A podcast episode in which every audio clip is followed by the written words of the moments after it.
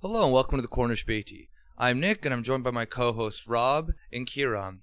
And what was originally supposed to be just one episode about the AFD and the rise of the new right in Germany ended up becoming three hours of recorded material that um, we had a really hard time bringing into one episode. So we thought that we would cut this up into two parts to just simply make it more listenable. So without further ado, here's part one of a two-part segment on Germany, the AFD, and new right-wing politics in Europe. We hope that you enjoy.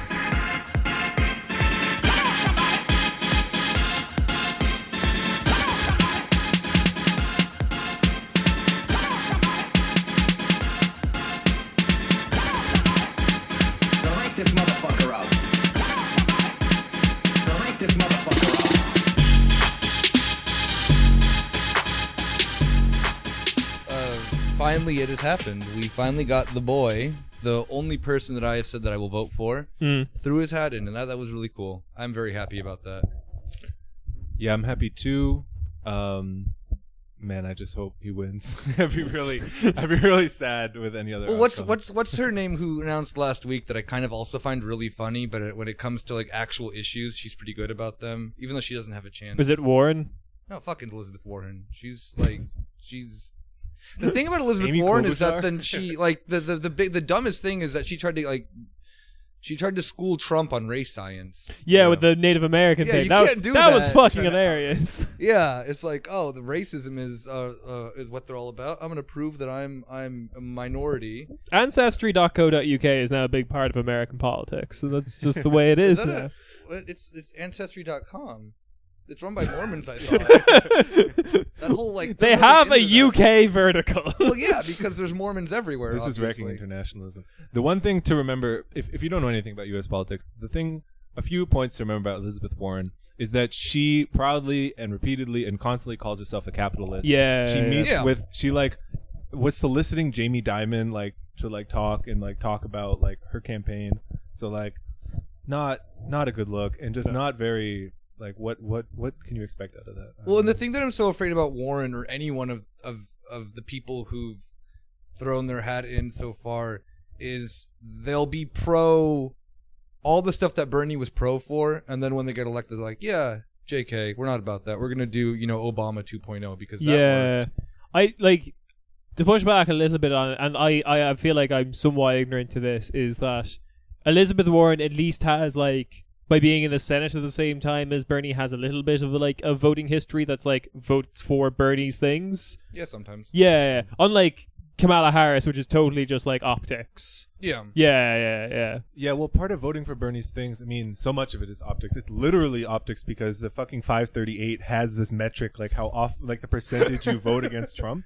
Like, and they have these bills. That's Yeah. my Like- favorite thing because I and, looked like- at like jo- when like when everyone was standing over John McCain and he had like what 98 percent of the time Yeah. he voted Yeah. for Trump. But Yeah. like, I think the top one is like Kirsten Gillibrand or someone because I'm I Wait, what? 100%, 100% she's trying to game the system to be like I'm the number one like I have the lowest percentage voting with Donald Trump because like you, there's a bunch of like mind or like bills that don't matter at all that you can technically that somehow get put in, into the, The system one way or 1488 the other. bill and Yeah, yeah. Bernie was a big fan of that co-sponsor. the, the other thing is that, um, like Cory Booker and Kamala Harris co-sponsored the Medicare for All bill because the Medicare for All bill is literally just like, I mean, it's more to it than that. But at least the discourse around it is we want Medicare for everybody, and it's abundantly clear.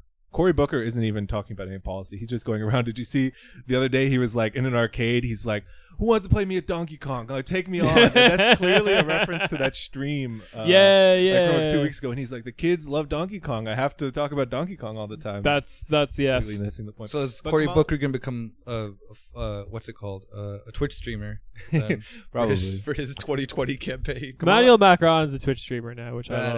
Badass. I can't wait. I cannot wait to see him just get murked on by like eight year olds on Fortnite.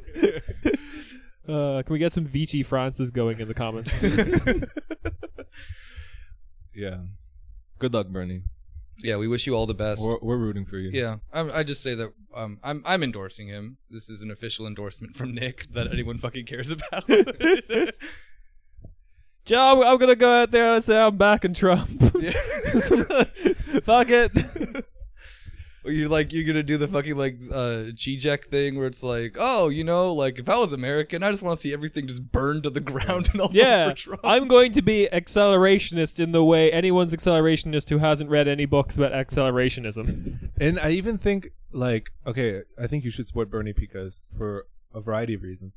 But there's also an accelerationist case because he's like actively fracturing the Democratic Party, forcing neoliberals to actually like confront their policy positions and that like I mean, when you listen to podcasts like I don't know the Pod Save guys, where they talk about like, Mm. you know, if you don't like Medicare for all, it doesn't mean you're not a good liberal. It doesn't mean like you no, can be that you liberal. suck as a person. Like yeah, yeah, like they think like Doesn't mean you can't sleep at liberal night. possible, and that active that needs to be actively like pointed out and destroyed that that mindset in the U.S. so that we actually know the stakes of the game. And Bernie's campaign does do that, and it does accelerate those contradictions, like exactly what so it's Bernie to is an acceleration. Bernie. if you're an accelerationist, vote for Bernie. Does anyone even label themselves an accelerationist anymore? I don't think A bunch of people who did coke in the middle of England in like the early 2000s, who most of which are dead now, and one of them was Mark Fisher, and he's great. He's He also is also he's dead de- He's dead. Yeah. So, on the topic of Bernie, transitioning over to then the antithesis of what Bernie's movement stands for, but in Europe, Woo. Woo, uh, right wing politics. have you seen them? Have you heard about them? They're they're a thing. Apparently. Folks, have you heard about this? Have you seen this? You heard about this? But um dum dum dum. So That's right. We're here to talk about the AfD, Alternative für Deutschland. You may read it as the alternative for Germany. Um, the only true alternative. You've probably heard about them. You've probably heard about Germany. You've probably seen people saying the Nazis are back. We're here to break it all down. What if there was a third way? Break through the, the lies of the of the mainstream media, and we're here to give you the truth. Yeah, the AfD is really cool, and you should put all your support behind them. Frauke Petry's a thought, Yeah. and She's a pog. Yeah. uh, I just remembered what POG means, rather than the '90s POGs. POG. All right.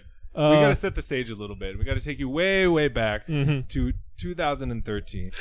No, uh, so I guess to like put it in perspective too of like old, like we have to to dissect to how the AfD coming onto the scene as as, an, as kind of an unknown party Mm. that then does come to the right wing. We also probably have to put perspective of the old right wing in Germany, like the old far far right, so like the NPD and all these movements that you know were there. They never dis like they always kind of had a very stable one percent that they would get in just you know elections. right. They eventually got, um, I forget what year it was, but they did eventually send someone into the European Parliament who, you know, did nothing, was just probably laughed at by all like you know liberals and whatnot.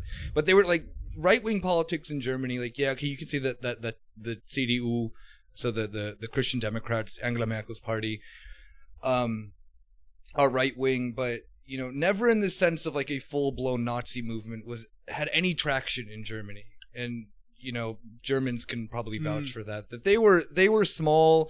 They would have you know rallies and demonstrations of stereotypical looking Nazis in you know bomber jackets. They normally would get like shit thrown at them and whatnot. Yeah. No one liked them.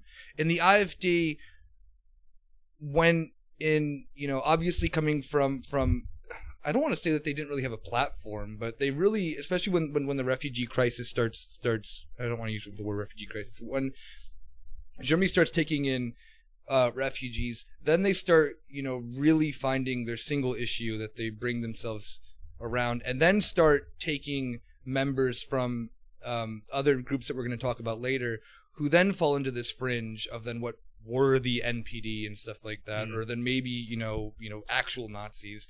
But we have to, I guess, first clarify that they aren't a typical German right wing party of you know, uh, uh, uh, blood and soil. So I mean, outright so. Like we can, you know, they they they bend their message obviously, Yeah. but they are a new movement. Yeah, they they are super new, and compared to like a lot of other, like most of the other European far right parties that everyone got super concerned about when around this time, or are concerned with now, I should say, they all kind of like step like they have a long history, like a much longer history. Like the Austrian, uh, what is it?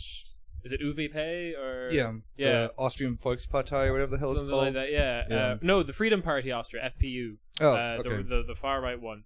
Um, they they were started immediately after the end of World War II by like a Nazi, um, like former SS officer, and then like the Le Pen Front National has existed since there's been like Le Pen's, and they needed to like and they're like very actively like pro Vichy government. yes and exactly all that stuff. yeah. But So- Germany hasn't had like Germany has not had a a. I mean, obviously it was illegal to have an, a party that then. I mean, even before actually during this whole discussion with the AfD came the discussion of the NPD um, being banned, um, which didn't happen, and for better or worse reasons, it was just because they weren't big enough. yeah, fair enough. Yeah, I think as as the other two are saying, the AfD really comes onto the scene for the first time in 2013, which was um, the last Bundestag. That's just the Parliament of Germany elections. Before the most recent one was in 2017, and the one before that was in 2013. So AfD comes on onto the scene as Wahl Alternative 2013. And the thing to know, this is true across a lot of different European countries, is that there are always new, smaller parties. They usually have something that some little edge, you know. Uh, in 2013, the other groups that the AfD was kind of commingling with were the Freie Wähler, which just means the free voters. And they're kind of have an amorphous ideology, and the Pirate Party, Yeah. who everyone in Germany and to also put it in hot minute. perspective to German European politics in a whole just has stupid parties. And I can understand when when they came on in 2013 that no one took them seriously because they did look like another one of these nothing parties.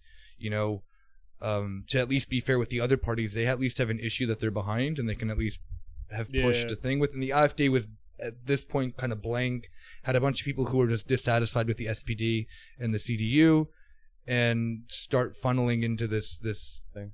So yeah, around this time was when in Germany. So what kicked off the Pirate Party movement was when uh, the Swe- the Swedish government under like American orders basically invaded the pirate Pirate Bay website servers, and then this whole discussion Europe wide happened of like privacy and the fuck is copyright and copyright's a bit stupid, but like the Czech Pirate Party is getting ready to govern. Like they are con- consistently going up in the polls. They're like the third largest party at the moment. Oh yeah, they still exist throughout Europe. Yeah. I mean, the the German one is more or less kind of. Def- I mean, you still see the posters whenever like smaller elections come about, but There Yeah. is. It's really funny because there is like one um, pirate party MEP, like member of the European Party Parliament, that's like really popular, and she always confuses like the pollsters because they're like, wait, I thought the like German pirate party was fucking dead, but she just constantly gets back into the parliament because she actually is really good. I just imagine the pirate party being full of people who just dress up in um like like the Matrix. Yeah, no, that is exactly what the Czech leader looks like. He That look- is he looks like the ghost. Bad ass. He looks like the Damn. ghost bad guys from the second That's Matrix. fucking badass. I he found. is the stereotype of what you imagine a pirate party member to be, which is a white guy. Do with they also dreads. like go underneath bridges and start doing the uh what's it called the the the goth uh tech techno goth dancing and stuff like that? One can only hope. I hope that that's like I really should go to a to a uh what what's what's Tag in English? The party conference. Yeah, I want to go to a, a pirate party conference. I just imagine it'd be like 800 people in a room doing. Convention, sorry. Yes, thank you. But imagine doing- that's the first policy point of like the Czech pirate party is like those are this dancing underneath bridges is illegal in Czech Republic. But as No. soon soon as we get into power, Do they also like? I also imagine just like the entire time there being. Do you remember that ad that told you not to pirate things? Yeah, yeah. Like you, you, You wouldn't steal a download- You car. wouldn't steal it, but the music in the background that was like. Yeah. I imagine that also going on the entire time through their their entire party party conference. At least in Germany, I you feel wouldn't like- steal the Czech elections. I don't know, and I, I, I'm, I'm no expert on the pirate party in Germany, but what it seemed like to me You was should that, be. we need one. what it seemed coming like to me back. was that they have like these general ideas, like they're a lo- they're almost like that Lawrence Lessig guy in the U.S. Like Mm. they want they they support like you know you should be able to vote online so that everyone can vote and these kind of things, which and other things like I think they support a universal basic income and things like that. But kind of their whole mindset is about like hacking democracy. You know, they're not really. I mean, I, I So they're all based in Russia. What? I want to get into this later, but at least in the I can't speak to the rest of Europe, but at least in Germany, usually these small parties like the Pirates, like the AfD at the beginning, weren't able to like break into the German system because they weren't any different. They're one small And issue. yeah, they're just they're single or issue some cultural parties, thing, yeah. like Yeah. all the yeah people who wear dreads and watch The Matrix. The vote the single Pirates. the the sing- All the coolest people in Germany. everyone who fucks. Uh, the single issue of the Pirate Party was like privacy online. Like that was it. And they are good about that issue. Like Yes. to be Yeah, for fair, sure. they're the only party who's actually pushed a legitimate one a legitimate platform of digital, digitalization in this country. Although Christian Lindner thinks that he's being, you know, the stand for di- digitalization. He Speaking got of people who fuck, yeah, dude, he does. Like there's no like like I'm not I'm not going to say that he isn't. But when the F when when the when the the FDP another dumb shit party in Germany uh did that I I couldn't believe it simply of the fact of that I just imagine a bunch of old guys who love Austrian economics telling you how the internet works. Like that doesn't seem like that doesn't seem like a, of something I can imagine Tell me more. with but like but seriously a bunch of people you know with like green dreadlocks who all dance to like the music of that to commercial all the stuff that I listened to Yeah. when I was a teen. yeah um Play that I- mindless self indulgence. perfect thank you i was like wondering what was one of those bands Yeah. So the AfD had this kind of one issue. They were anti-euro, at least the currency, but they were vaguely pro-EU. Mm. Um, but even though they don't, I don't think they they don't enter the the national German parliament in 2013, but they do get founded and they do become this party. The AfD they shift from this Wahlalternative 2013 into an actual organized party. And I just want to introduce some of the main characters we'll be talking about uh, with you today. It was founded by Open three people. Alexander Gauland, Bernd Lucke, and Konrad Adams. The first two are the most. you can imagine them all being very sexy and then when they reform as the AfD, um, this woman Frauke Petry enters the fold. So that's kind of- legitimately a thought that's that's the leadership that we're going to be dealing with. Um, and even though they didn't win uh, any seats in the national German uh, parliament, they do enter the EU parliament in the May 2014 elections, and they enter several state elections uh, in Germany throughout 2014, all in the former East German states. So in Thüringen, which happens to be the state with the Die Linke government, yeah uh, Saxony and Brandenburg, True. all with about 10% of the vote. And in Thüringen in particular, um, one Björn Höcke enters uh, the parliament good old uh, as an AfD, an absolute dead-eyed psychopath. Uh, we'll get to him. We'll get to all. He's like one of those people whose whose chin and neck are so small that they just kind of like go into themselves. it's not that he's fat, but he's like a skinny person with no neck, which is even creepier. Because at least a fat person with no neck worked for that. He's just like genetically inferior with his like you know, what is it that the uh uh, uh um the incels with their their skull science always believe. like he is the he's the perfect picture of Um, of No, surely not the child. You mean the Virgin? I mean the Virgin. yeah, Yeah, yeah, okay. Yeah. He's like like you could just put his picture up there instead of that weird loopy looking guy with whatever the hell kind of clothes he's wearing and how he smells and whatnot. It's like, like- f- first draft Slender Man kind of thing. Yeah, Like, yeah. but I think that they should update it and put is it Bernd or Björn Höcke? No We're one not knows. going to tell you. Okay, I'm gonna go. You said Björn earlier, so I'm gonna go with that. But this man is the most like unfuckable dude I've ever seen in my entire life. I can understand why he's a member of the AfD. I like how his Wikipedia page like points out that his grandparents w- um, were Germans who had to, who were resettled into Germany after World War II, and like just several things like this. I'm I'm the I grew up a rich life of telling me how I, they were entitled to like I don't know fucking Czech lands or some shit. yeah, they were just you know settling that Lebensraum that I guess they never got to keep. Poor, poor Bernd Björn. What the fuck's his name? My grandparents used to tell me about how beautiful Moravia was, except for all the filthy Moravians. who were there. Uh, if this is all a little confusing for you listeners, I know we're talking about politics, kind of the palace intrigue. Let's let's Guys who obscure don't fuck. Eastern, Let's take a step obscure back. Eastern European ethnicities. let's take a step back and talk about ordinary people. Where I want to set the stage with you because we have this situation. We have these anti-Euro parties kind of bubbling up in 2013. But we can rely on the good old New York Times to really ask.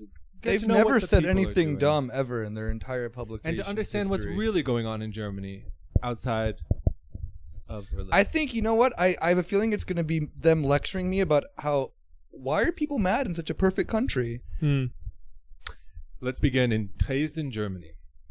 Oh, As so it nice. does every Advent, this history-laden city has erected the gift stalls, the Glühwein stands, and the Ferris wheel of Germany's oldest Christmas market around the Frauenkirche, the 18th century church that was magnificently rebuilt after the Allies' catastrophic bombing in 1945. At least they admit that the U.S. did something bad. That's very hard for the New York Times to do. I'm very- note, you can't say Harabamas do Harabamas do Bummer Harris do it again. I'm very impressed they managed to learn the word Glühwein. They were like ve- they were very proud that they learned that word. That, they had that to put that in the is first tons sentence. of like cultural like that's really what editors are looking for. That real like I local, imagine local how charm. many. Imagine after this article got like released, how many stupid fucking, you know, uh, middle class New Yorkers went and tried to order Glühwein in like every single restaurant that they went to. But all we have well. mulled wine. That's not the same. no, not the same thing. I want. I not want the that. same thing. Glühwein. Yeah. But this year, that's 24 December 2014. There is tension behind the seasonal jollity. For the past seven Mondays, people have taken up the battle cry of East Germans protesting their communist government 25 years ago. Wir sind das Volk. We are the people. And fashioned it into a lament about being overlooked by political leaders of the present. They ain't wrong. Dresden's demonstrators, echoing the populist fears coursing around Europe, are a motley mix of far right wingers in the National Democratic Party, Nice or use of the word NPD, motley. young hooligans, These and words are too ordinary big for folk me. who feel ignored as foreigners pour into Germany. At least 200,000 this year alone, Like a seeking thick jobs liquid. or asylum. Yo, 2014. They haven't seen nothing yet. First hundreds, now thousands, have responded to the summons from a previously unknown activist, Lutz Bachmann, 41, and an organization called Pegida, Oof. A German acronym for a title that translates roughly as Patriotic Europeans Against the Islamization of the West. And I should point out that Pegida, the, the A in Pegida stands for Abendland, which is like saying Occident. Like, they're Yeah. not just saying West, they're like, like, Some old timey bullshit. That's always a real- this like, is some the- like ancient race science. That's the thing Yeah. that I always loved about like like that. The thing I love about German racism, or just not German, but just European racism, is that you really have to like define like I don't know. It's always just this this very uh um because the Occidents also included countries that are part of Europe today too, right? Yeah, for sure. Yeah, like I think the Balkans actually are con- like considered that at one point in European history. the like- Occident or the Orient? Because the the, The the Occident, Yeah, the for the longest time in European history, like the Balkans were considered the Near East. Like, Yeah. there was the Middle East and the Far East, and then the Near East was the Balkans. yeah, Yeah, and they like now that the, like that's always the thing I find so funny, especially with with the right wing parties in in the Balkans, or especially like Golden Dawn in Greece. Like, we Mm. want we want to preserve Western culture. It's like motherfuckers, like you weren't part of the West like twenty years ago. like what the fuck? yeah. And I mean, we'll get later to this bizarre connection between all these parties that is very unright wing of them. Mm. But yeah, I that's that's something that just always is so confusing. I see Americans doing this too. Like you'll see like uh I don't know, like Americans whose families moved from like Romania or something like that, and they're just very proudly like Western cultures. Like motherfucker, like Romania was like not West until also twenty years ago. the I just don't understand how anyone can present the like what the acronym Pegida stands for without being like an alarm bell should go off for every one of those fucking words. like, if you're not running for the hills by the time they mention Islamification, you're just like, okay, we're in for this for the long haul. All right. I'm so I'm I mean, what is the population of Muslims in Germany? Like what two percent or something like that? We'll get there. We'll get there. Yeah, I've Presumably No. more than in this room right now. Maybe. no, yeah, true. I mean, On Monday, again, this is December 2014, a record 7,500 showed up despite teeth chattering cold for Oof. an hour long march through Dresden's center, a mix of grim socialist architecture and gems of the pre what is wrong with them? That's those are very nice buildings. That pisses me off. They just said how beautiful it was like two paragraphs yeah, what the ago, and fuck? now You can't it's just grim change your socialist position about architecture. No, I, I love the gems of the pre 1945 past. Just say you like the Hitler, like fucking postmodernist ni- Nazi architecture. Just say it. Yeah, go down uh uh Karl Marx Alley and tell me that those buildings are not impressive and beautiful.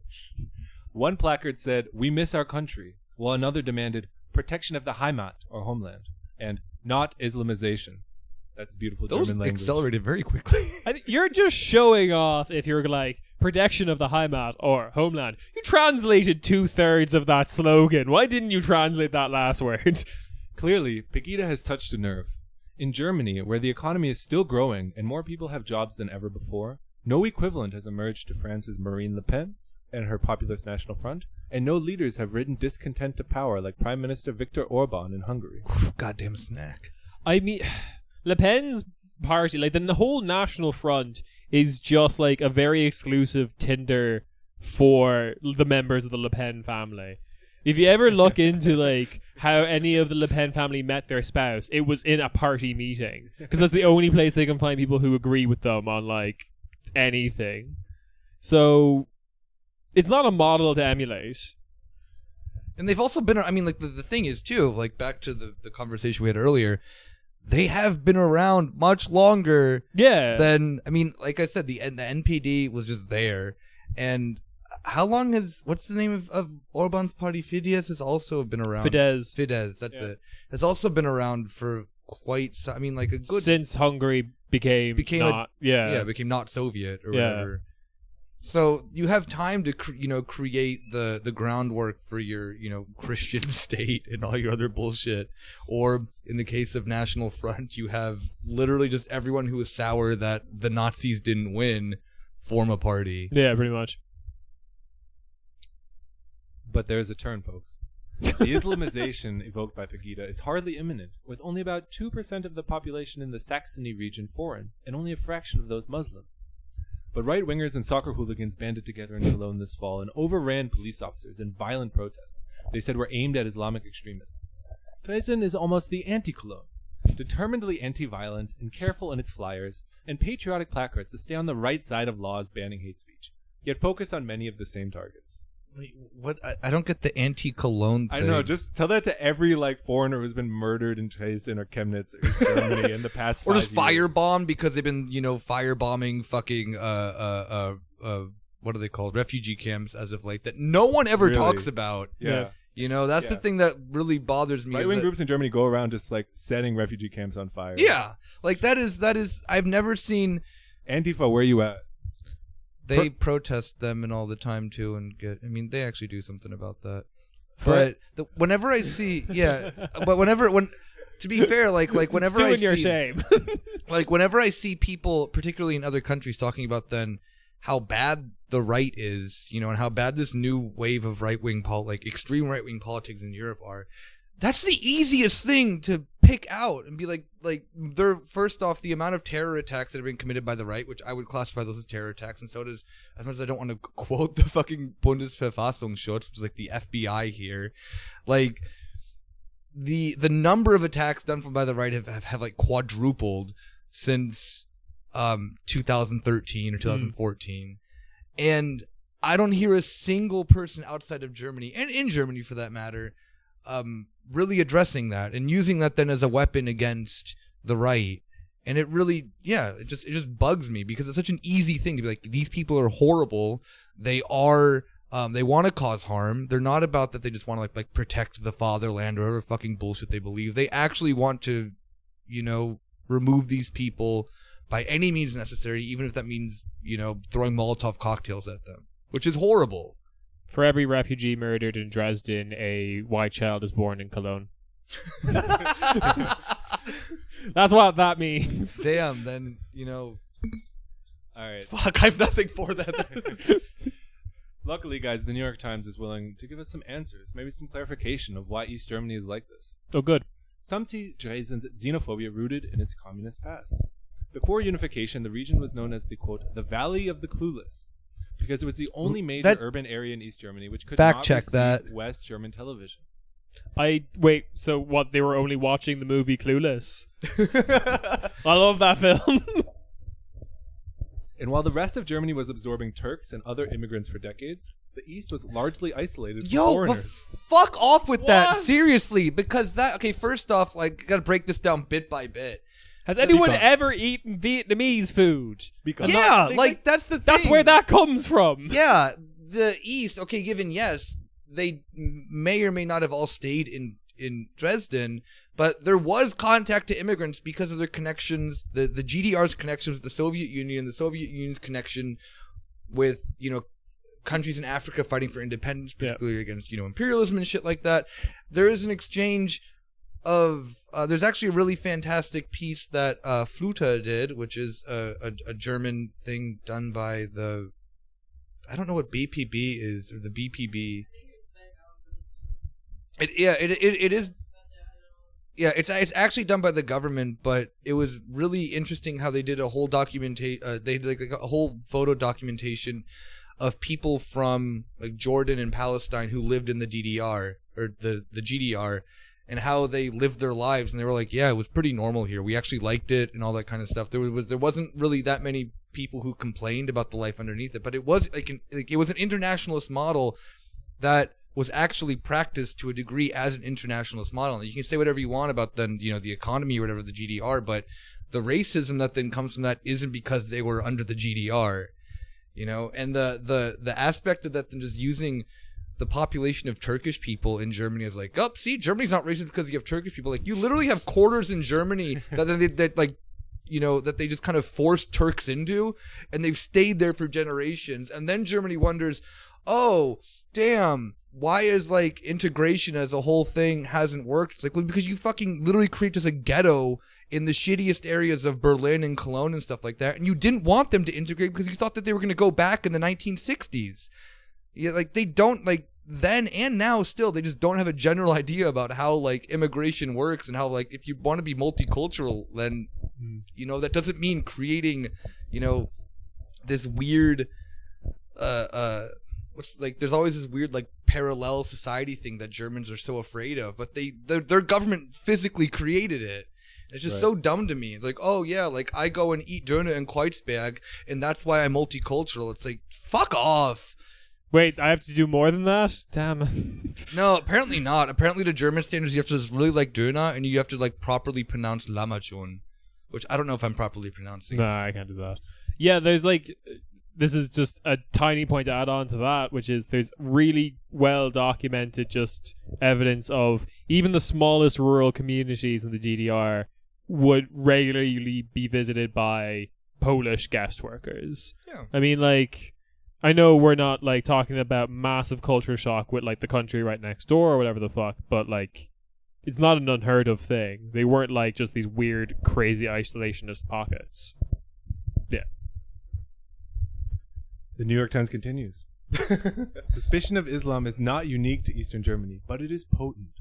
Driven like elsewhere on the continent by the swelling of the Muslim population, the alarming flow of European Muslims to Syria or Iraq to wage jihad, and the growing fears that those jihadists might return to inflict harm on their adopted homelands. Don't you hate it when you pour in a bunch of Muslims and then they start to swell? I love these words they're using. An announcement in the fall, so this is uh, back to Saxony in particular, the state that Dresden is in. An announcement in the fall that 14 new refugee facilities would open in Saxony for some 2,000 refugees. Two this year, and others in 2015 and 2016, may have been the final straw. At Monday's demonstration, four men in their 60s were unanimous about the danger. Quote, Just look at the Ruhr, said one, alluding to industrial cities of Western Germany, where migrant ghettos are ever more common. We don't want that here. Or Berlin, said another. We don't want to have to put barbed wire on our balconies, he said, I insisting this was Yeah. common in the capitals to keep foreign burglars at bay. Parentheses, it is not. Barbed wire on the Berlin balcony thing is just the hottest trend. I, I do it to stop my neighborhood from being gentrified, mostly. this this you know sometimes I miss home, and this does make me feel right back at home because this is the this is that good shit. Like if if you live in a major city, you're constantly like de- like defending your like you you have to stab several people to get, Yeah. I to really get- to wish get that to Berlin work. had stand your ground laws. like, I really wish that Berlin was a little bit more like Florida. we end the New York Times article with our homie Lutz Bachmann. Ooh, He the- was worried about foreigners who took advantage of Germany's welfare system. Mm. While Wait, wait, po- wait. But bef- before we go to Lutz Bachmann, I want to point out also one more thing in that New York Times article before we get to then uh, understanding the uh, uh, understanding is the wrong word. Sympathizing, No, yeah. empathizing, joining, joining the AfD. But founding there, our own chapter. there is this the, the the idea that Germany is doing fine, and that these people are just genuinely too stupid to to get it, more or less. That what is it? The the the, the quote about how the economy is continuously growing in Germany, this and that and that. But if you look at the statistics for East Germany, it's really similar to any other former communist nation Oh yeah. where it's just capital flight more or less or Right. people coming in and you know being vul- you know vultures of capital and um you know employment is not as great in east as it is in west um all industry is owned by the west still Mhm. today and it is like like given yeah it's really cheap to live in in, in Dresden or really cheap to live in in in Leipzig or- or whatever. yeah Yeah. but at the same time too like the amenities of other aspects of the german state aren't uh, like they're not equal to the wages that people get in these states either so they're it like like in strictly in terms of like being economically pissed off they have every right to be that now joining the afd that's a whole other different question Yeah. but I really, it really bugs me when, uh, especially American liberals, use this very like end of history narrative about how everything's going great. Why is this the way that it is? And then they don't even go and like try to analyze, like, oh shit, like we like this policy of a one size fits all capitalism did not work and it can't work. And that that's I think why the left is so popular in Thüringen because they at least had okay, given yes, they were the the the um successor technically of the the the SED. socialist yeah the SEE uh, SED of East Germany and I think people just maybe just vote for them because also Americans don't understand that most people who lived in the East don't actually hate living in the East in the during Yeah. the, so, the the the GDR Fifty-seven percent of people who are alive for it. Yeah. want to return to that. Yeah. Yeah, like the the the general, uh, and it isn't because it's only like a white state or something like that. It's just that it wasn't as horrible, I think, for most people as everyone makes it out to be. Mm. And that's a big thing that Americans need to fucking realize before they give these really horrible takes on things. is just like, why don't you guys like capitalism? Y'all stupid. Everything's perfect, and it clearly isn't. Given joining a racist party is not the answer, joining a woke leftist movement is. That's why it's so funny when this New York Times reporter comes and like is just absolutely charmed by the lovely architecture of Dresden and be like The pre nineteen forty five architecture. Why is everyone pissed off? It's beautiful here. They have Christmas stalls. It's just so lovely. I love all these statues of perfect men and women. um, yeah, there's like this. Uh, there's a really good quote that I read earlier today that was like, in East Germany, uh, in the DDR, there was all these unfurbished buildings filled with people, but in modern East Germany, there's all these refurbished, spotless buildings with no one in them because like everyone's Even look left. at Berlin. Everyone talks about the sense like I, I I think it's so funny, especially if you come here as a tourist, and one of the first places that people go to is Potsdamer Platz, which is the perfect example that. Like Daimler went, so uh, Mercedes went and bought this big you know plot of land for nothing, and they erected this disgusting building that's an absolute eyesore. Sony went and did the same thing, and they're just either office buildings that are empty or they're an attempt to make apartments which are also completely empty. And this is supposed like back in the 20s given like say what you want about Weimar Germany but Potsdamer Platz was like a happening place. Like there was I like uh, bars and clubs and stuff like that. And Potsdamer Platz is like a, a mall which Yeah, it's is it's shit. bleak. It's bleak there. Yeah. and there's nothing and there's the Sony Center which you can go and like you know play with a life-size you know caricature of Spider-Man yeah. like that is it That was that was actually uh, I'm I'm new to Berlin, and the first time that I kind of like got out of the Potsdam U-Bahn station was when I realized like, oh, I'm actually in like a city, like every other fucking city. Yeah, there's, there's it's nothing there. It Yeah. really is a, a, a stripped down like we got these really ugly contemporary shit buildings. Are we Yeah. are we western enough for you now? yeah. I think- Clearly, yes, they are. I think the the thing that separates Germany away from like a lot of other countries is that they at least have like a defining line for their like left behind region. Like every country, ha- like You mean a, a wall? Uh, yeah, some sort of wall, perhaps. Um, but like this, all all this shit sounds like the exact same shit that happened to like the north of England or the like Great Lakes region in uh, the United States, where there was just or fucking north of France. Just anywhere that's like post-industrial. yeah, point, exactly. Yeah. Except the thing is that like Germany is like at least granted this idea of this region is different. They acknowledge that it is different. That's something that like England is just completely like fucking oblivious to. Why are the North so fucking racist all of a sudden and angry at everything? Eh, because I mean, like for these people, it is just an easy thing I think to grasp. on. I mean, like to be fair, I don't like not in any way meaning that that that collectively these people are dumb, but it just is when you're I don't know when, when when you're not savvy on politics and you don't like the thing that I also think too that the left has a really big problem with is that like oh in order to you know overthrow racism or capitalism. You got to read all this shit. It's like no fuck that. Like the like racist parties deliver a much easier message Yeah. than that you have to read. It's like this is your problem. This is what you can focus your your anger at. And this is also where people like our our uh, our next big pimp of the Pegida movement comes in is that you have a, you have a movement that then that you can you know channel that anger in that then makes sense for you even though it is completely wrong you know Start our D-Link uh, refuse to read chapter. Let's Yeah. let's let's get a little taste of that um that Our first- rhetoric. would that- would, that would the we say right-wing that like so Lutz Bachmann is a fail son or is he like n- just I think I think we'll, we'll get there. We we will deliver a judgment in a second. He's but the first man out of the clown car. Let's see where he goes. okay so he's not a fail son then first he we just have to is say what Lutz Bachmann told um, all those teeth chattering uh, protesters.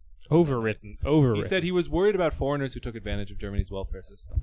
While quote some old people can't afford a slice of Christmas cake. I just have to explain. I have German society has collapsed. I have to explain to the listeners. It's very sad that people in East Germany don't have money to afford things anymore. But Christmas cake is literally fruitcake, and so they're ready to just murder all refugees just so they can eat fruitcake. And I- I'm, I'm, I'm going to say here right now, definitively the worst cake. yeah it I I avoid it I know what it looks like Yeah. um It's a cake that's tricking me into eating fruit. Well, no, the ones in Germany are also though like covered in like powdered sugar. I think, if I'm Yeah. not mistaken. that's some good So shit. they look. Low-key not that bad. Stollen in the Would you? But when it's yo, but hold up. Would you commit genocide for this cake? Who who we genociding exactly? I don't know. Ask ask Lutz You, you get to pick the cake. Bachmann gets to pick the race. Pretty I don't know. soon, Bachmann predicted to applause deformation of the German language would deprive Germans of Christian terms like Christmas tree. you know, in Arabic they don't have a word for Christmas the tree. word Christmas tree in German does not have the word Christmas in it. It is just a type of tree. It is a Tannenbaum, which literally just means like a like a a, a fir or something. It's just a. It's just like a. A Unle- category of a tree. You see, that, that's because it's this weird post World War II version of German. Before World War II, they had 200 words for Christmas tree. I mean, un- un- unless of course he means Weihnachtsbaum, which then would be Christmas tree. But you have a German word also for you have a song called O Tannenbaum that every fucking person knows that is talking about a Christmas tree. Just by the type of tree, we know what that is a Christmas tree. I don't speak German, and I know the song O Tannenbaum. Yeah. See, exactly. We've been dancing internationalism. We've been we've been dancing around it, but we have to get into the to our favorite fail son of the right wing. Uh, He's not even a fail son. He was just the first person to fail of his lineage. So he's like the grandfather of failing. The fail patriarch. yeah, the fail patriarch. All those Exactly. other like ice chewing psychopaths like Björn Höcke, they're in parliament, they're doing their shit.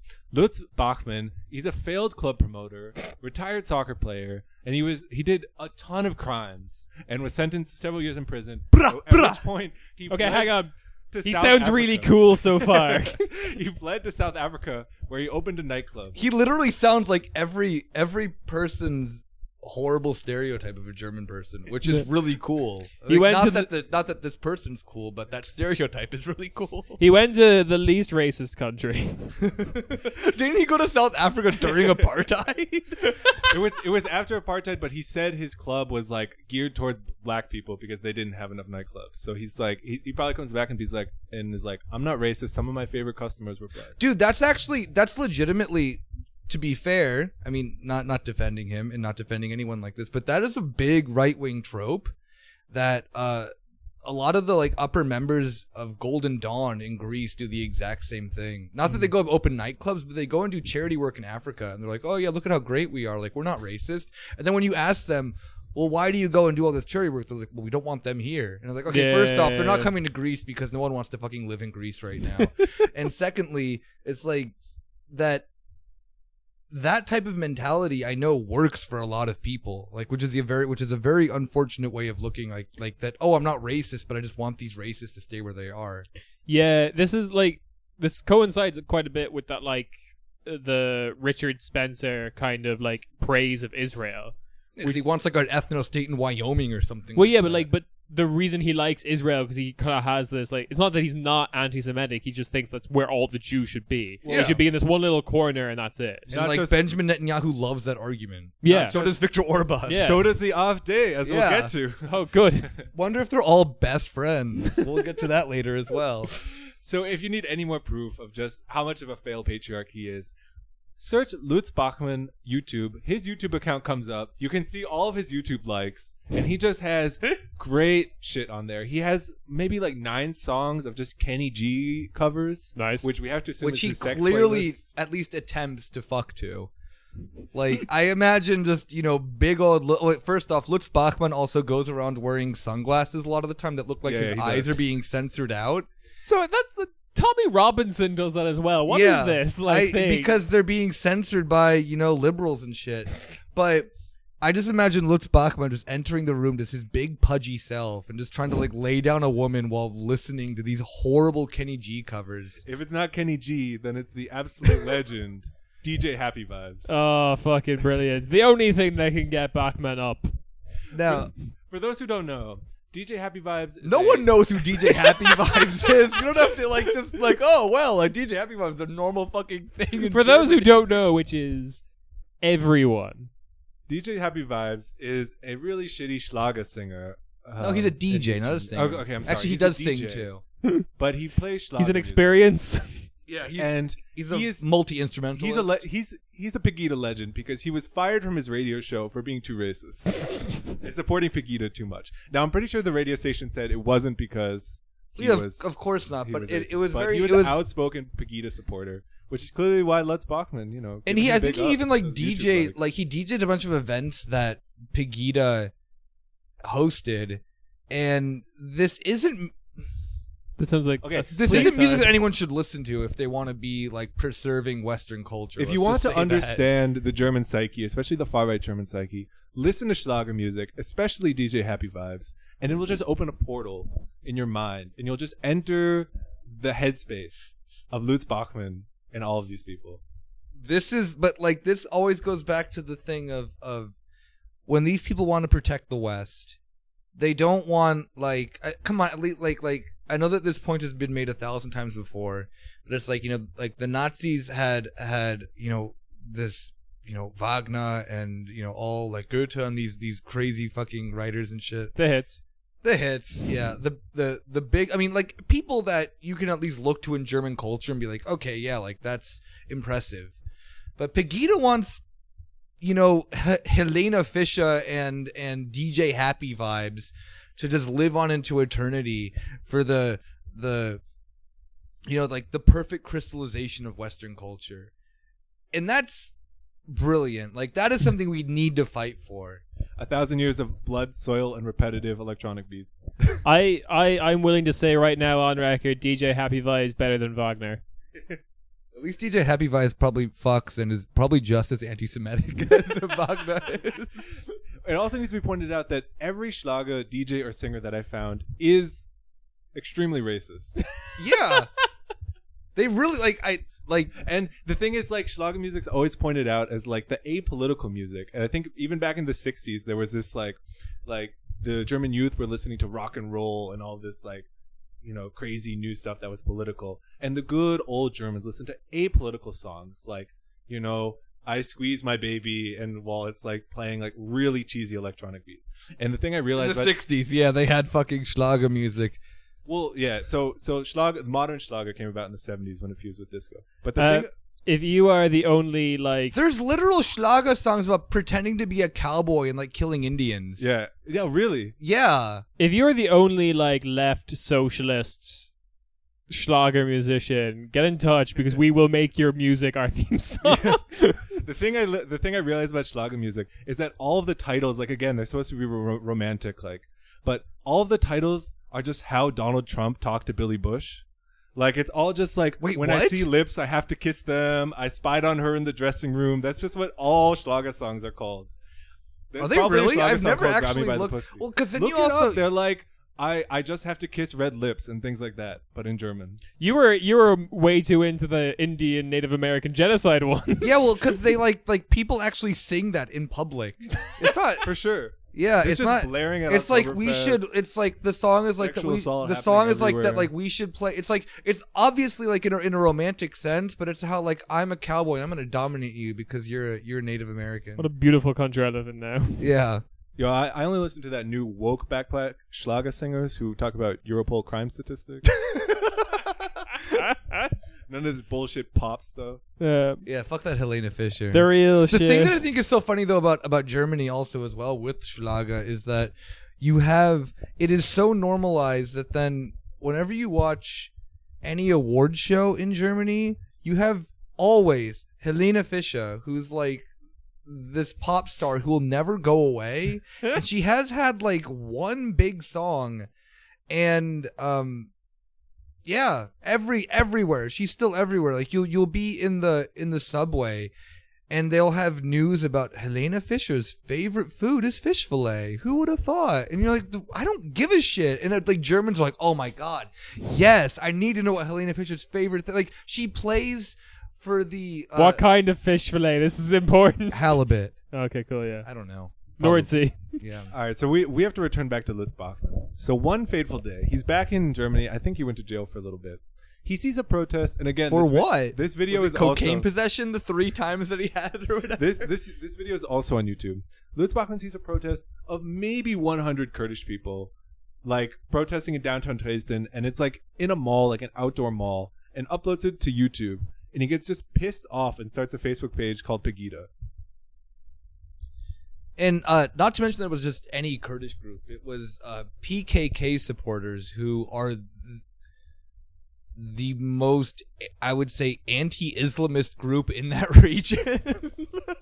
They're a full-blown. I mean, uh, for anyone who who doesn't know.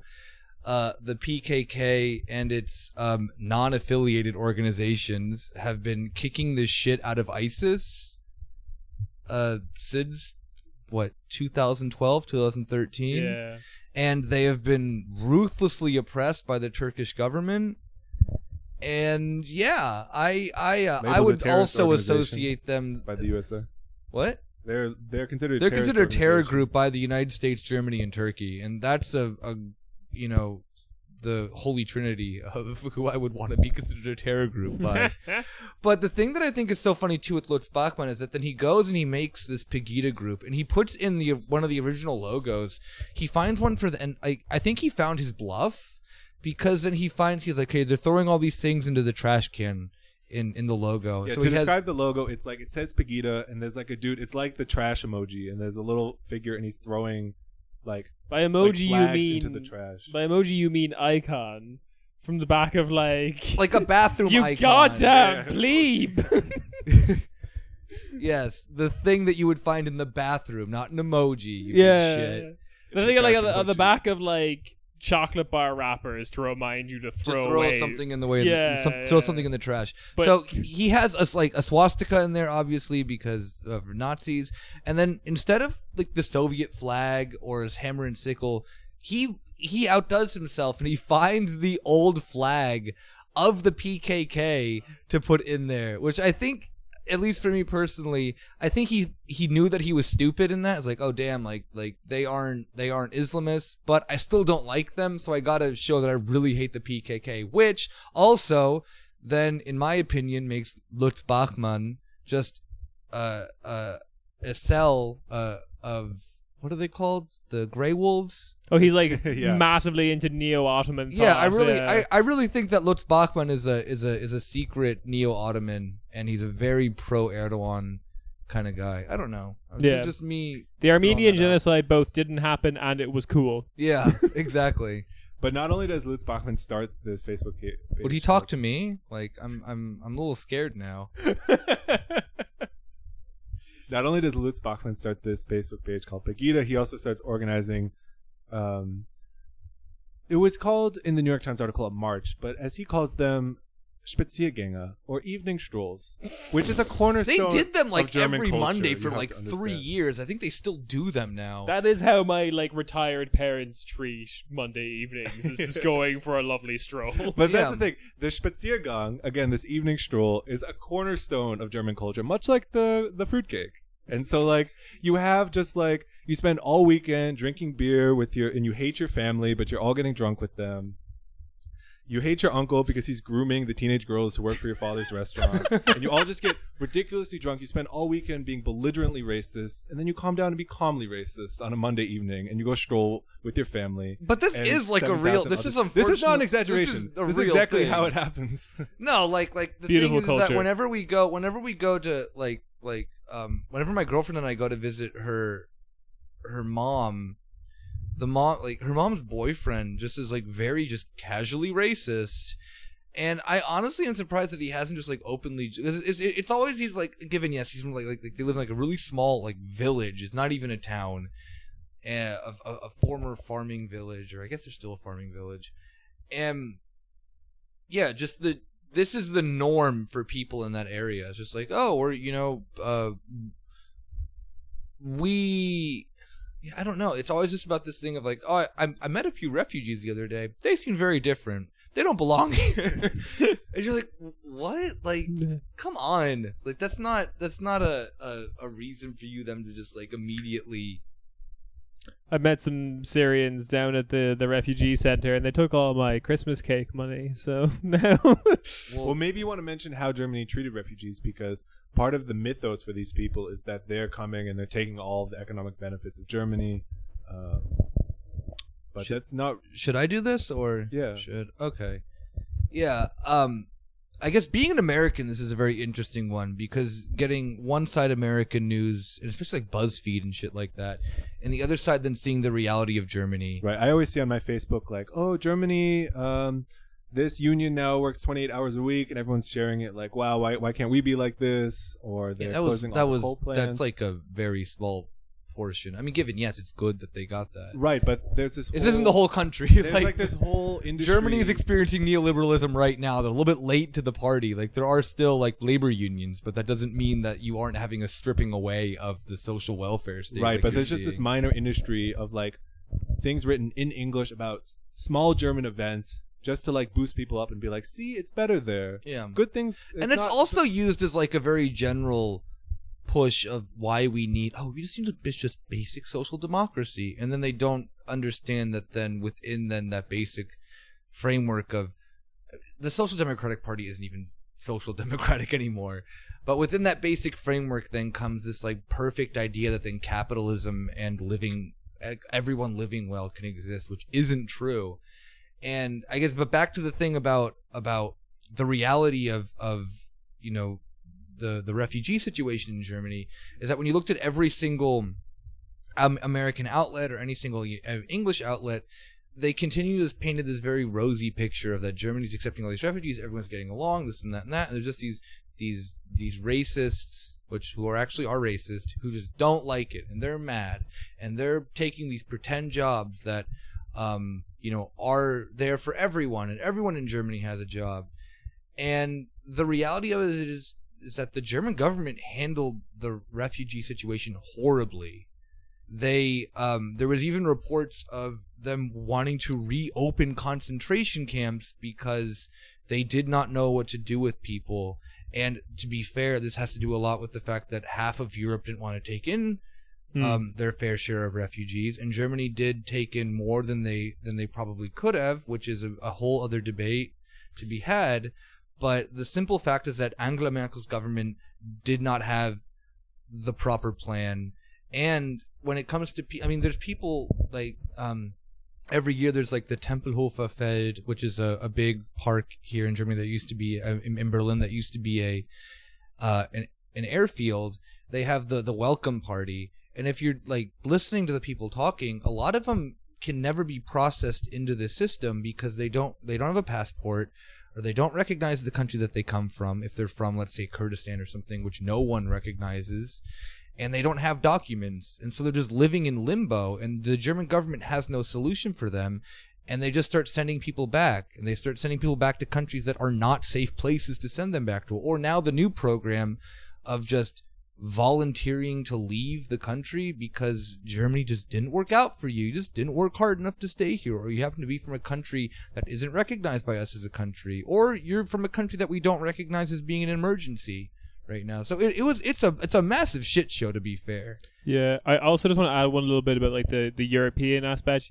You're right. There was like a huge swathe of countries that just wouldn't take any refugees, but then at the same time, um, if I'm remembering the timeline correctly, back when these uh, numbers were being figured out, the countries that did agree to take in refugees, um, even like large numbers compared to the population size, like Ireland, where I'm from, this was back when they weren't agreeing all these countries that agreed to take refugees were refusing the idea of like a percentage or a running quota system. The idea if if more refugees come, you would take more again. It was all about um, taking a fixed number that by the time that legislation passed was a wholly irrelevant number because more refugees had come. And like now that like now that number is kind of like meaningless. You've now taken like only a small section of the refugees, and there's still this huge swathe of refugees you haven't actually it was yeah the whole thing was a garbage mess but like any country that did say they take refugees is like also just not off the hook Yeah. in that yeah yeah in that regard I mean, to be fair, like all the countries of like the Visegrad and the Baltic nations and and practically m- most countries in the East yeah. are uh, even more uh, at fault of this because they just straight up in just complete xenophobia and racism just said no. Like they do not belong here this and that, and that.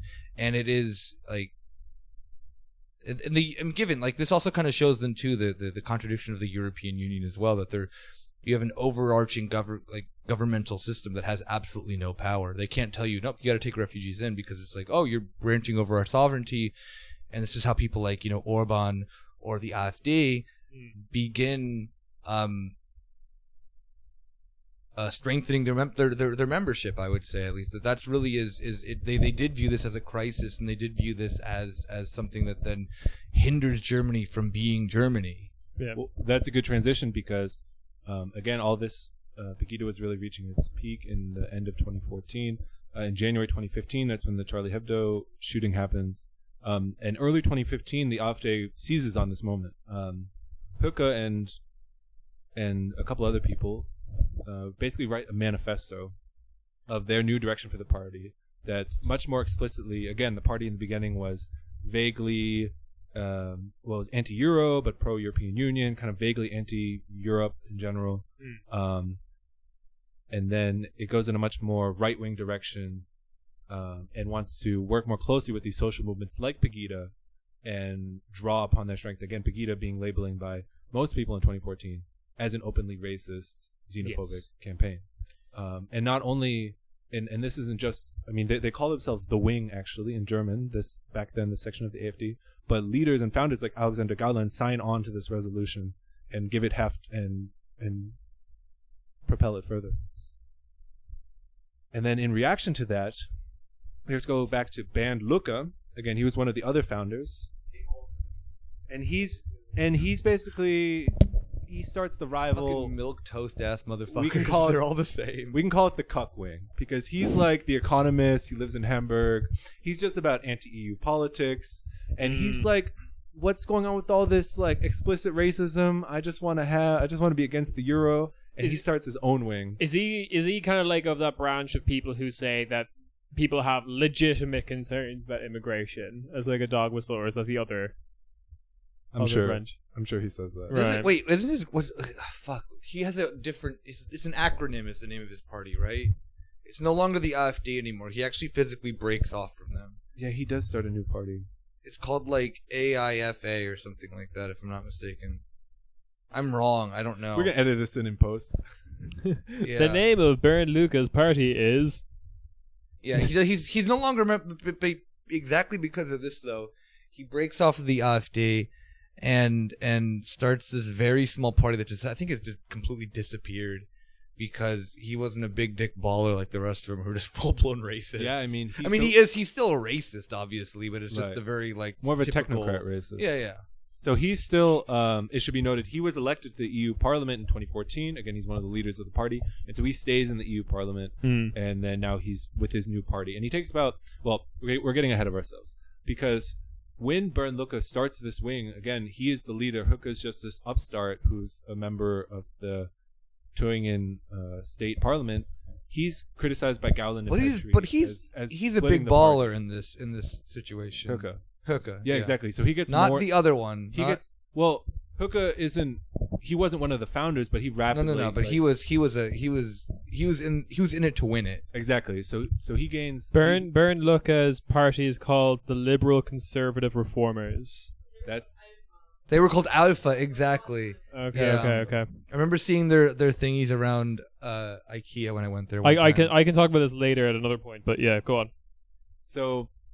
The thing to know is that in 2015, the AfD has its um, Parteitag, its its uh, convention, and Frauke Petry beats Lucke in an internal election for. party Damn right she did. Power to women. Even you know the most racist women also too can succeed. Yeah. Yes, Queen. This is this is. I'm a self-identified male fem- feminist. Thank you. Uh, so that's why I vote for AfD. Look Yeah, at when we see strong women like, uh, Petry. yeah, like Frauke Petry. Do you know what? name. Do you know what her? Uh, uh, like, it's really funny. She always like brags about traditional marriage and stuff like that, but she's not married to her spouse. Mm, yeah. which is very weird. Like they won't get a marriage because he's also a member of the AfD, but in in, in a different city. Yeah. So if they got married, they would have to then claim the same household, and they could no longer be um, separate AfD entities. Like a true feminist. Like a, the absolute true yes, queen, you slay feminist. Like you don't need no traditional marriage. It should be noted that Petry is not part of the AfD anymore, and neither is Oh, yeah, yeah, her no. husband Yeah. or her partner. Mm. Um, but we'll get there. Lucke ends up leaving the party after losing the internal election. Someone al- like I think he also said that she was like demonically beautiful, which I think is a hilarious quote. That's gorgeous. yeah, it's like a, a In German, you don't say. I a demonische. Schönheit was what he said. the German for "I love you" is "You are demonically You were beautiful." And I think demonically that's great. beautiful. Yeah, you know, he he said he said that she has a demonische Schönheit, which is like that's men treat your women right.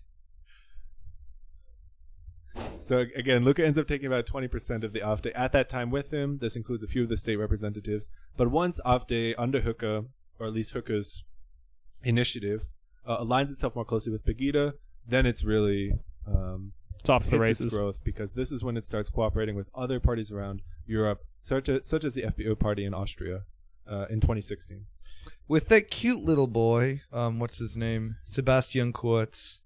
Mm. Wait, is he the head of the FPÖ? No, he's the he's the head of um, ÖVP. God Uh, damn it! I hate all these fucking acronyms in Europe. I Europe. know, but I know, it's he's a little snack. wait, wait till we get into like Dutch politics, where it's all a combination of V's and D's. Uh, every political party. Uh, you know, this made me sad because I thought that they were trying to make like a coalition of just like the sexy racists. yeah, and- which which would be a great calendar. Yeah. but no, um, Sebastian Kurz is like noted. I mean, given Sebastian Kurz is not sexy. No. He's, he's the fucking nerd. There's nothing. He just looks like some like German frat boy, which is not the cool frat guys like the United States. no, he's got the he's the one who got bullied in the frat, but everyone put up with him because his dad was rich. Um, kind of situation. No, he pushed the center right party of Austria further to the right. Like a lot of people give like way more credit to the ÖVP for pushing Austria to the right, but it's all like a lot of it is Kurz. But the ÖVP is fucking terrible.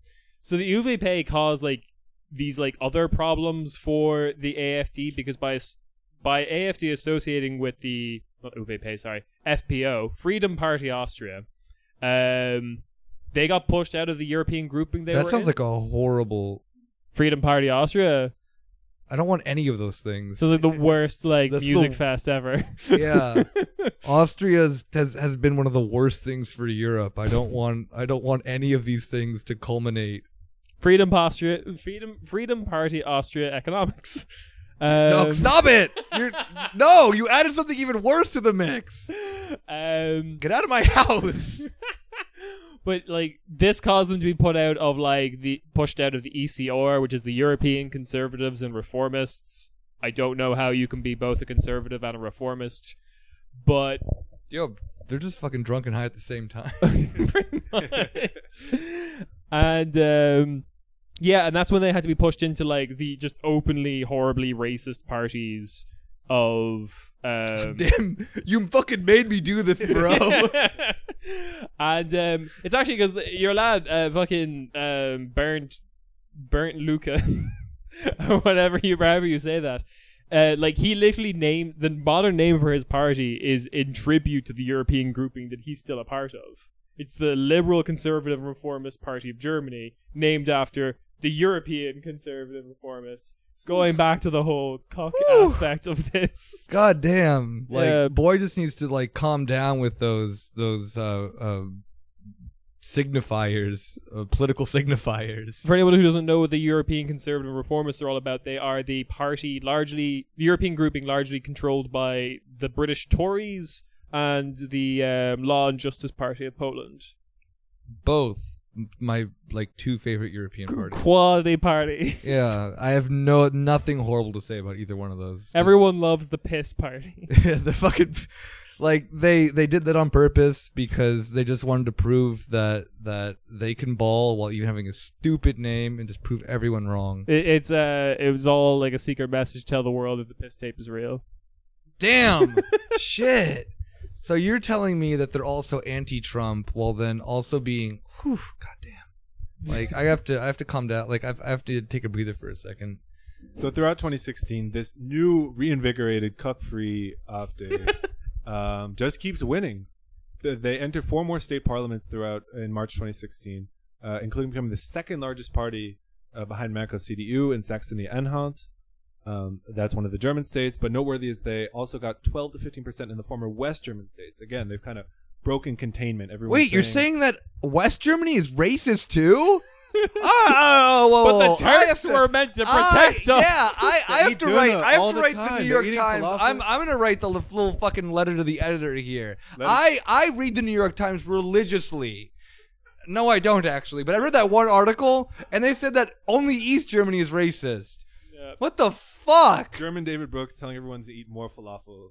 so that Yeah, they the stop more being less falafel racist. you eat, which I guess in David Brooks' sense is like is Israeli food, um, the less racist you become. So This is what free movement does. It allows all the racists from East Germany to come in with their politics.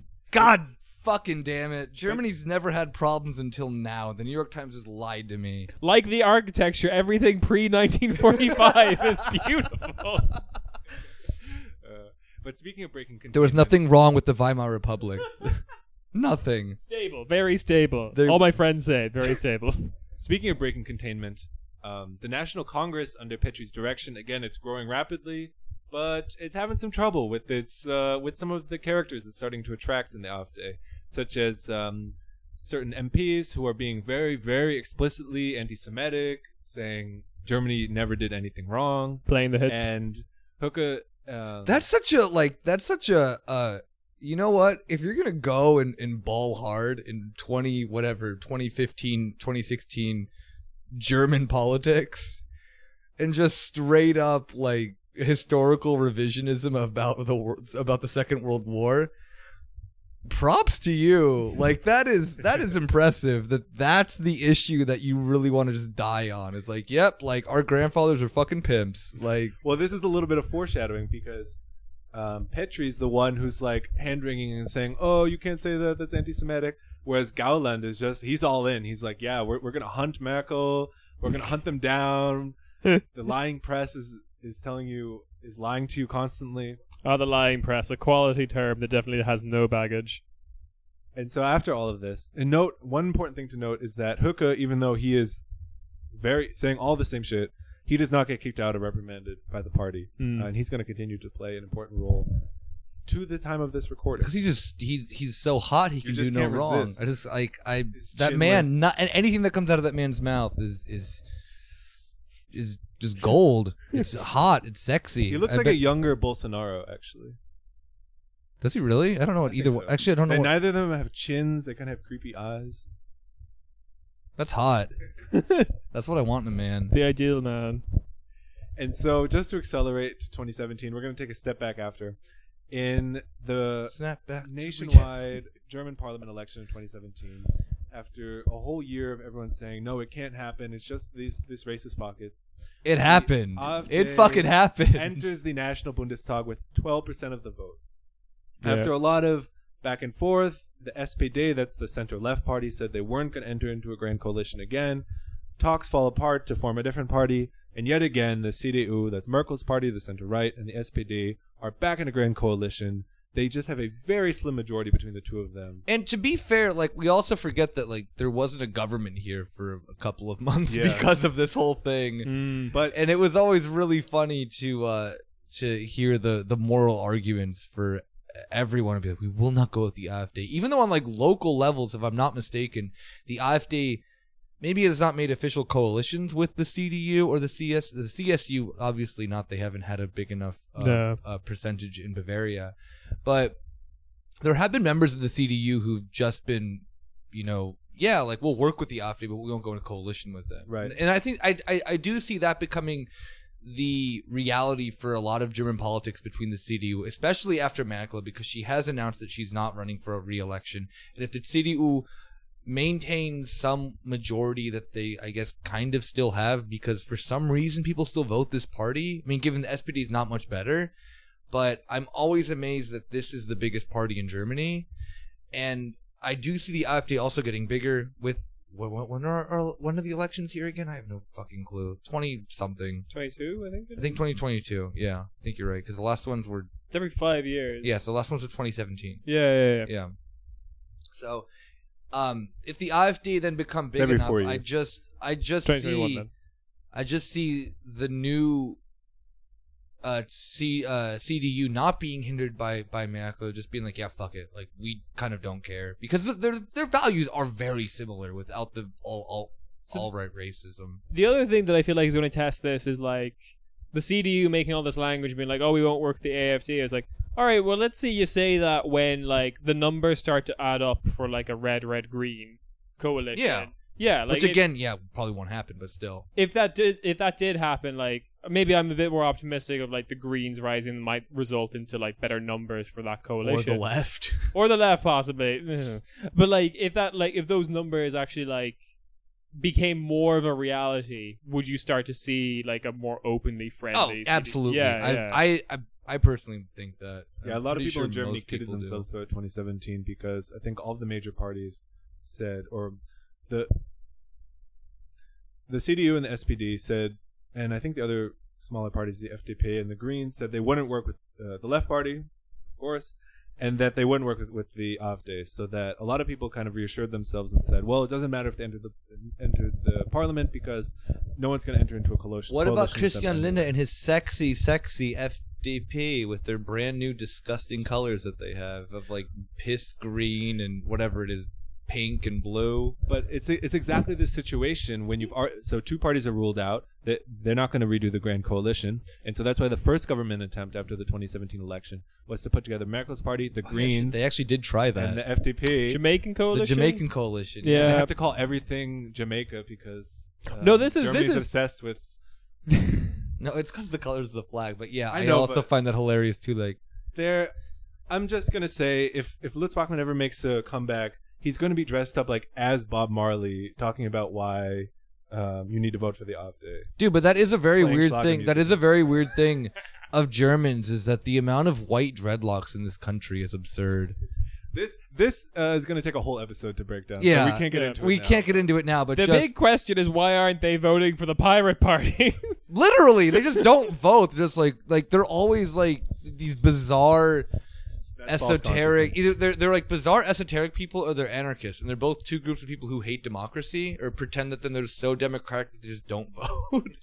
Which given yes there is a lot wrong with an electoral system especially an electoral system like germany's that you win by having these insanely um, I, I guess every every parliamentary democracy is that way but you can the the CDU has currently what 32% or something like that if i'm not mistaken it's something not oh, currently in the Bundestag. yeah Yeah, about that. Yeah, yeah. it's some like incredibly small overall percentage and they make the entire at least okay given the you know the US system is trash but you at least have to win 50% of the seats in order to start calling the shots and in in Europe I can for it having such a high voter turnout consistently I'm always surprised that people actually give it the time of day because Yeah, like that. That's that's not even like thirty-two percent is high for Europe. Like yeah incredibly into, high You get into Dutch politics that has like an incredibly fragmented parliament, where like you can basically be the head of a coalition with like